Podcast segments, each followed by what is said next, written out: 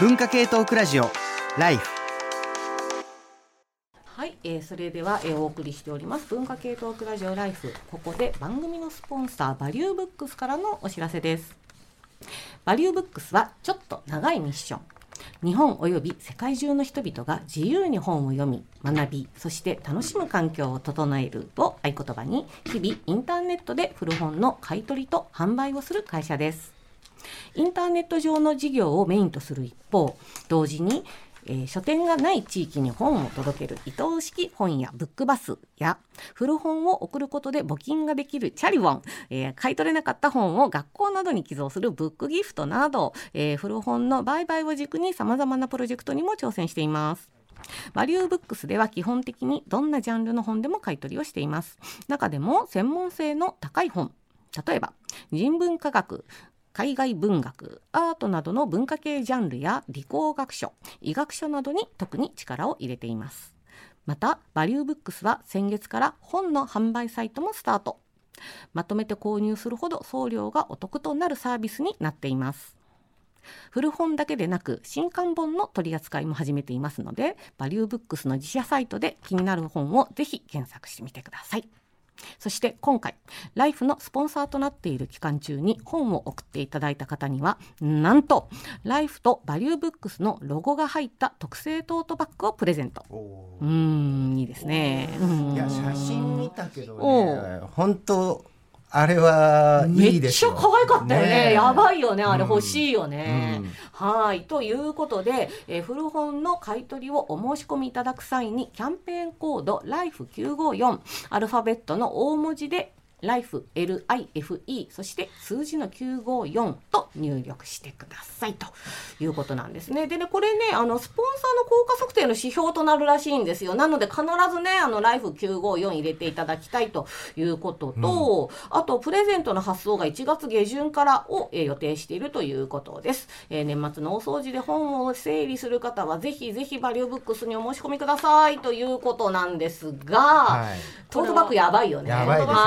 やばいよね、私何箱も結構ライフパーソナリティの中で多分一番送ってると思うんですけどちょっともうライフペンが5本ぐらいある。やるね結構。そろそろ違うの欲しか欲しいなって思ってたんですよ。もうボールペンはもうちょっとボールペンはもう良さは伝わったもう分かったので、ちょっとぜひこの弟バッグ。だいぶなんか写真見ましたけど、しっかりしてますよね、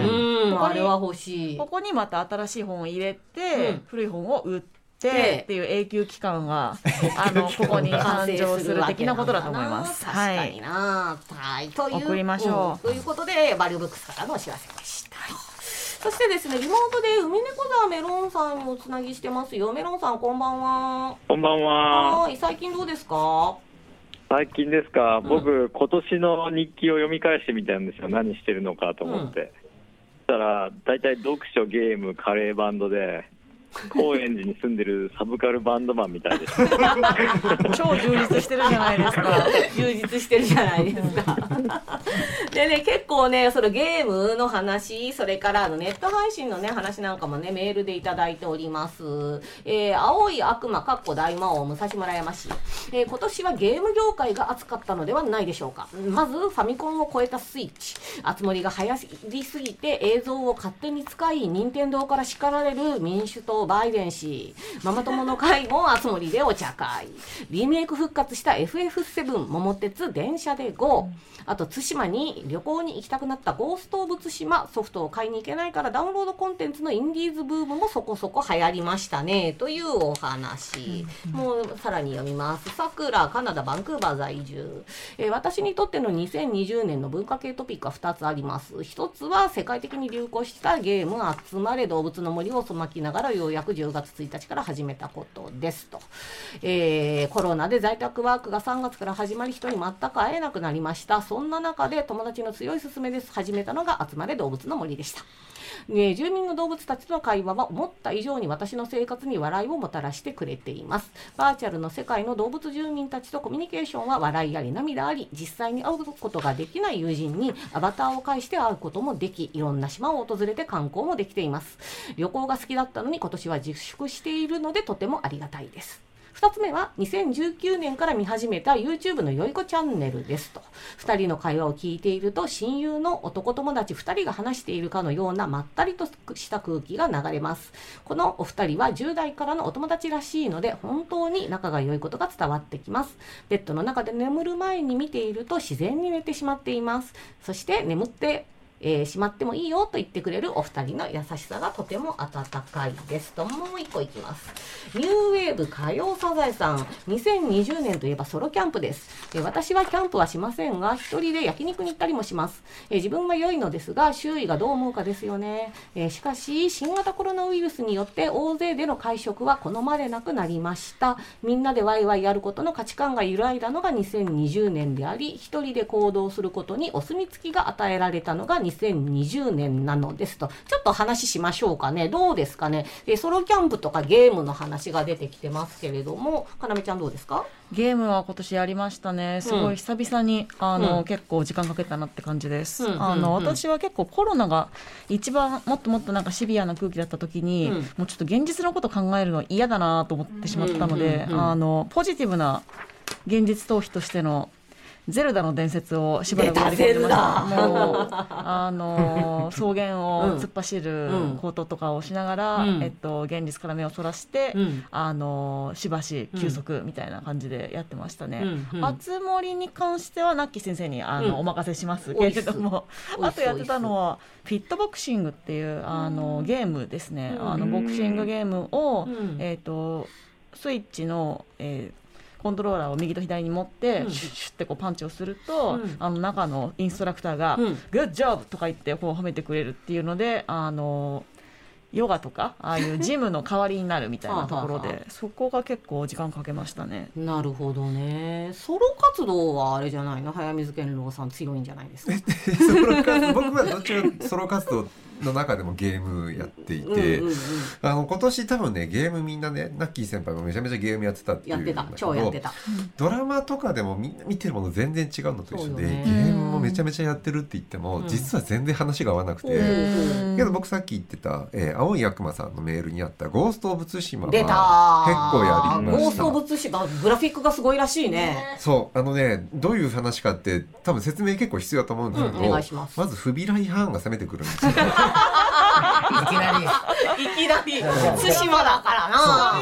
時代は何時代は何時代当然鎌倉時代。鎌倉時代。で、まあね、あの原稿ってやつですよね。で、実際にあの原稿って神風で日本ってあんま戦わなかったんじゃないのって、いやいやめちゃめちゃ激戦地になりましたって対馬が、本当に対馬って正直僕もどこにあるのっていうレベルの、長崎出身ですよ、私。そっか。そうよ。対馬有名？対馬長崎では有名。全国区で言うと。まあ若干マイナーかな、そっか。原稿って上陸戦あったんだ。まさに上陸戦をシューミレートしたってまあアクションゲームというかねフリ、オープンワールドの、まあ攻めてきた、えー対抗しながら自分がうまいのって刀で戦ったりするんですけど、まあ今時のゲームは本当にねもう最初にいわゆる、えー、まあこういうゲームでですよっていう説明ってまあ映画でいうとアバンタイトルがね34時間かかるじゃないですか今時。そうなのか。ようやくいやちょっとね戦い方を覚えて、うん、中盤ぐらいまでいったなと思ったら、うん、ようやくゲームのタイトルがドーンと出て、うん、ようやくクレジットが出て ようやく始まったかって。まだ始まってもななかったって、こっちはもう終わりの始まりぐらいのつもりだったんだけど始まりの終わりだったみたいなことが、いや今時のゲームって僕ちょっとゲームのえー、中休みがね10年ぐらいあったのかな、うん、ほぼ PS4 久々に今年買って、うんうん、まあ、もう5が出てるけどね今年前半4も手に入らなかったんですよ、すごい安くなって本当お家でみんなゲームやってたので、そこでやったゲームがめちゃめちゃ難しいなっていう、これ多分ねあの「ゴースト・オブ・ツシマ」はメロン先生もやってる。だよね。メロンさんどうですか、やってないんですよ。意外と。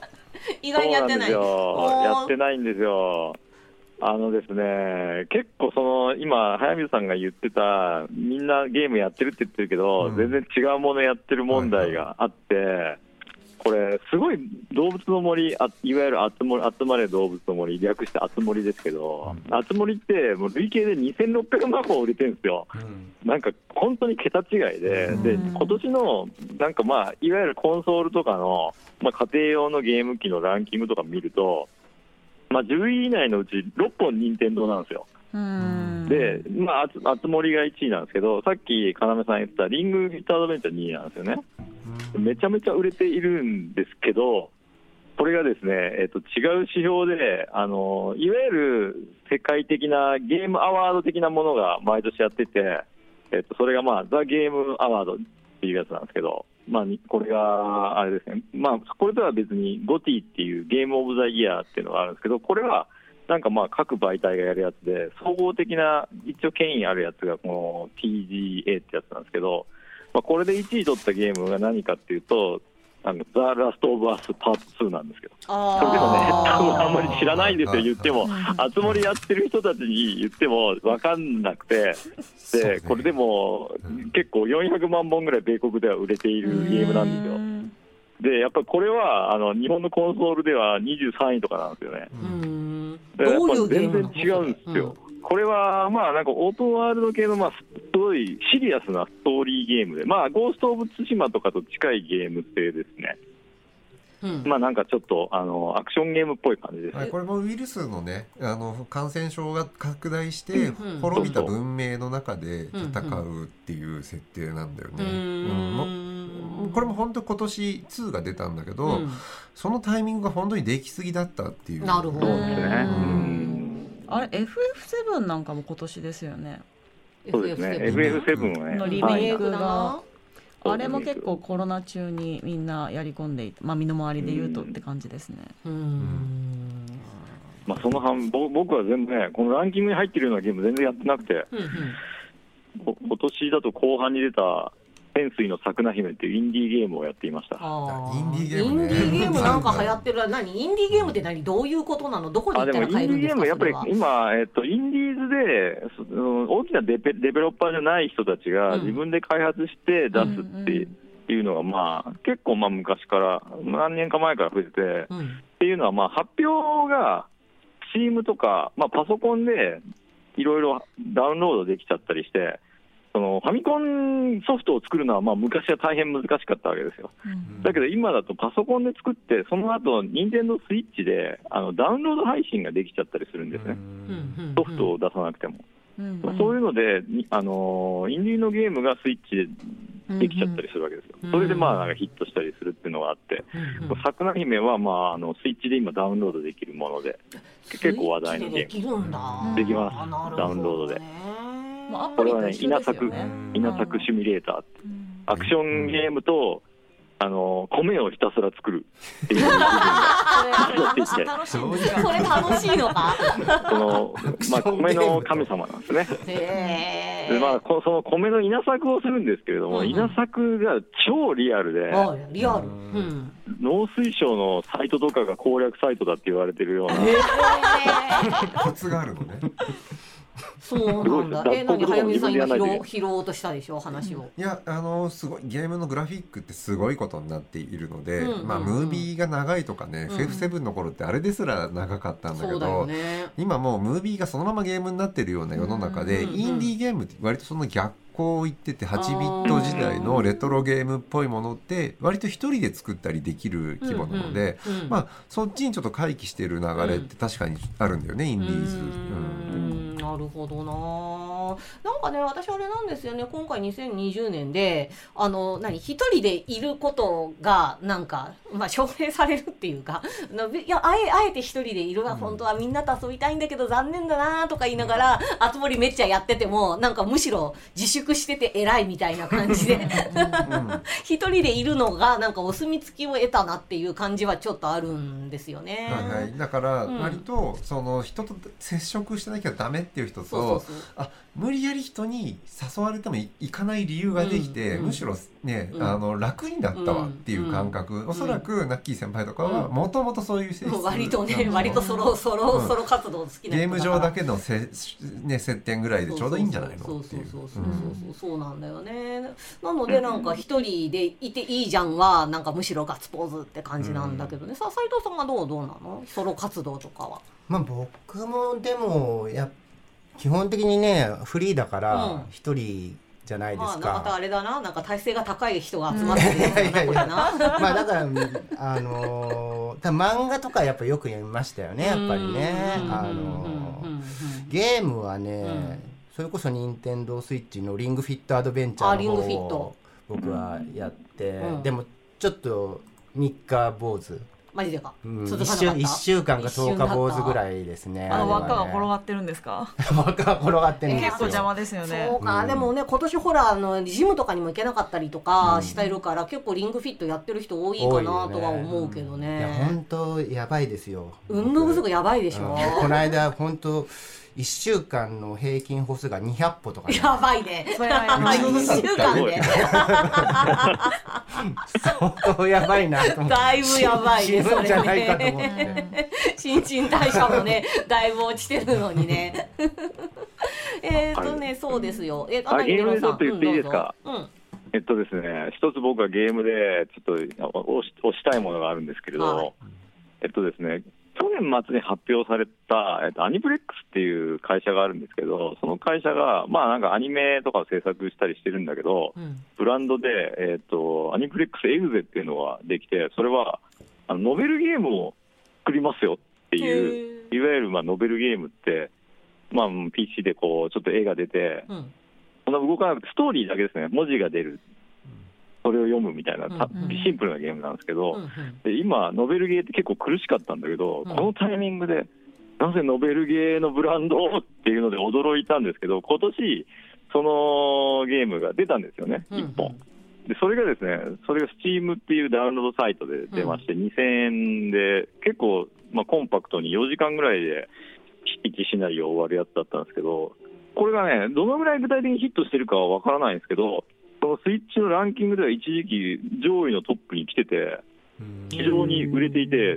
もうなんかダメだって思ってたノベルゲー市場が、意外とみんな、あこれ買うんだなって、すごいね、レビューとかも熱いんですよ。うん。で、やっぱコロナとかで、みんな家でゲームする中で、もしかしたら、でも昔のノベルゲーユーザーが帰ってきたのかなっていう感じが僕はしていて、うんうんちょっと来年以降もこれは注目したいなと思っています。うんノベルゲーっていうのは具体的にどういうプレイをするんですか？読むだけです。そして選択読むだ肢がある。読んで選択肢がある。なるほどなるほど。分岐型のみたいなことなんですね、真っ暗にしてやるとね緊張していいんですよ。それはあれなのもうなんていうのかなこうあのオンラインで誰かとつながってやるとか言うんじゃなくてもうたただただあのローカルでやる感じ、はい、はい、はい。あそうなんだね。あのねもう一つね話をしたいのがねライブ配信とかの話なんですよ。YouTube とかの話ですね。ちょっとえっと倉本からメールもら読んでもらっていいですかね？はい、に二つほど読ませていただきます。まずモレーンさん、いはい来た。いつもありがとうございます。つもありがとうございます。今年は何といってもあらゆるイベントがライブ配信されるようになったことが大きいなど感じた一年でした。私はよくお笑いのライブを見に行くのですが、普段はなかなか行けないライブも配信で見ることができるようになり、単純にいい世の中になったなぁと思います。しかし、やはり配信は配信。現場ならではの臨場感はなく、満足度は正直それほど高くありませんでした。それはおそらくパソコン上で再生されるワンコンテンツに回収されてしまうからなのだと思います。また、配信が入ることによる演者側への影響も少なからずあるでしょう。閉ざされた空間だからこそできること、その場にいる人だけで作る空気感。ライブは一方的に見るものではなく、その場にいる人全員で一緒に作っていくものなのだと改めて思いました。配信はありがたいけど、やっぱり生のイベントに行きたい。そんな日が来ることを心待ちに来ています。一方、もう一人、宮川電卓さん。祝、メインパーソナリティなつきちゃん。イエーイありがとうスタジオの皆さん、こんばんはこ。んばんは。今日も眠気に負けず頑張ってください。でも無理はなさらず考えるふりをして少し寝たりでうまくペース配分を優しい。優しいね、本当。今回のテーマ「一押し文化系トピック」についてですが音楽ライブ配信はまだまだ豊かになりますぞという話をさせてくださいライブ会場に行くことが難しい今配信でライブを見るようになりましたがやはり会場で見たいよなという気持ちが強くスピーカーから流れる大音量や会場の熱気を感じられないため寂しく思っていました。しかし、今年の12月5日に配信された電気グループのライブを配信で視聴し、コンテンツ次第ではライブ会場に勝る楽しみ方があるのだと感じました。一般の一番のポイントはライブを行うメンバーがステージではなくフロアにいた点です。今回のライブ映像は通常観客がいるフロア側でメンメンバーが演奏しその周りをカメラが動き回る方法で撮影されました。通常のステージで撮影される映像よりも自由度が高いため映像作品としてのクオリティが高くなったと思います。4人のメンバーも通常のステージと異なり正面背面という概念がないため円になって中心を向くという独特のスタイルで新鮮でした。また当日は録画による配信でしたが1曲目からラストまでの演奏は一発撮りだったため独特の緊張感がありました。ライブというフォーマットを少しずつ変化させて配信にしかできない表現を切り開いていくバンドが今後も増えていけばいいなと思います。また現場を熟知したライブハウス側からの新しい提案が配信に生かされればさらに新しい表現が実現できると思います。先の見えない時代だからこそまだ見ぬ新しい表現を皆で考え楽しみながら日々を過ごせれば と切に願います。どんどん熱くなってきた。推進なつきちゃんロンティーよく似合って似合ってますよ、はいこれね。来てくれてありがとう。見てないから想像だけどラジオですか。ら、これあの今日私が着ているこのピンクの T シャツこれあの宮川さんがデザインしてくれたやつで、あの福井の T シャツメーカーがあの印刷しててすごい反射素材でめっちゃ光ってるんですけどラジオじゃわかんないんでね、うんうんまあご紹介していきたいと思います。ありがとうございます。もう一個読みます、えー、ライフクルーの皆様こんばんは。ライフの元ディレクターで国会担当記者の澤田です。おや TBS ラジオ。はいありがとうございます、えー、今年の文化系トピックですがリアルから配信へのの流れでしょうか？コロナ禍の影響を受けて演劇やライブなどのライブ系エンタメは春先から軒並み中止になりました。一方出てきたのがライブや舞台の配信ですよね。私は2年前から高校演劇の取材をしているのですが彼女彼らもコロナ禍の影響を受け全国大会が開かれず配信開催になってしまいました。リアルの感激体験では変え難いものがある一方演劇は都市部での開催が多いため住んでいる場所などのも含め感激のハードルは高い中アクセスが容易になったという点では配信にはポジティブな側面があるような気がします。また演劇の世界が今後コロナ禍をどう描いていくのかも気になっています。この週末も高校演劇の地方ブロック大会が行われていてコロナ禍をモチーフにした作品も上映されたそうです。えー東日本大震災の後も多くの作品で震災が描かれていますしプロの演劇界でも今の現状を取り込んだどんな作品が生まれてくるのかも気になっています。かっこ演劇でも配信ありきの作品作りもされたりしてきていてすでに影響は出ていますよね。かっこ閉じ。それでは朝まで頑張ってください。もう一個だけいいですか？はいよーはいどうぞ。眠り猫さん。はい。私にとって2020年の一押し文化系トピックはオンラインイベントの充実ですね病気のため10年以上寝たきりの生活を余儀なくされています。大好きだったライブに行けなくなったことは10年の歳月で諦めに変わったんですがまさかのコロナ禍のためにオンラインイベントが急激に数を増やしました。私が好きなアーティストもライブ配信を行ったので十数年ぶりに寝ながらにしてライブを堪能しました。他にもトークイベントやお笑いライブなどいろいろ参加できたのは嬉しい出来事でした。オンラインイベントがなければお金を使うこともなかったので多少なりとも経済に貢献できたような気がします。かっこ笑いと。うん、なるほどね。ということでね、ちょっとね、話を進める前にですね、このメロンさんの曲をかけようかなと思うんですよ。あ、今日ラ,、ライブどうでした？あ昨日ですね、あ昨日、うん。実は僕は、えっと、まずな、なんで僕が突然小説家の僕がライブをやってるかということを説明しなければいけないのですが、あのですね、えっと、エリーツというバンドを僕が結成しましてですね、小説家の仲間と、えー滝本達彦君、佐藤優也君、僕と、あと、えーさっき話にも出てたファさん、えっと、ちょっとゆゆるい生き方、元ニート、もう今最近ニートじゃないんで、元ニートの。さんと、あと、えっと、ロベスさんっていう編集の方と、で、5人でバンドを、エリーツでバンドやってまして、えーそのライブが、初ライブがですね、昨日ちょうどあったんですよ。そうまあ、そういうわけで、ちょっとまずは、えー、我々の曲をね、聴いてもらおうと思うんですけれども、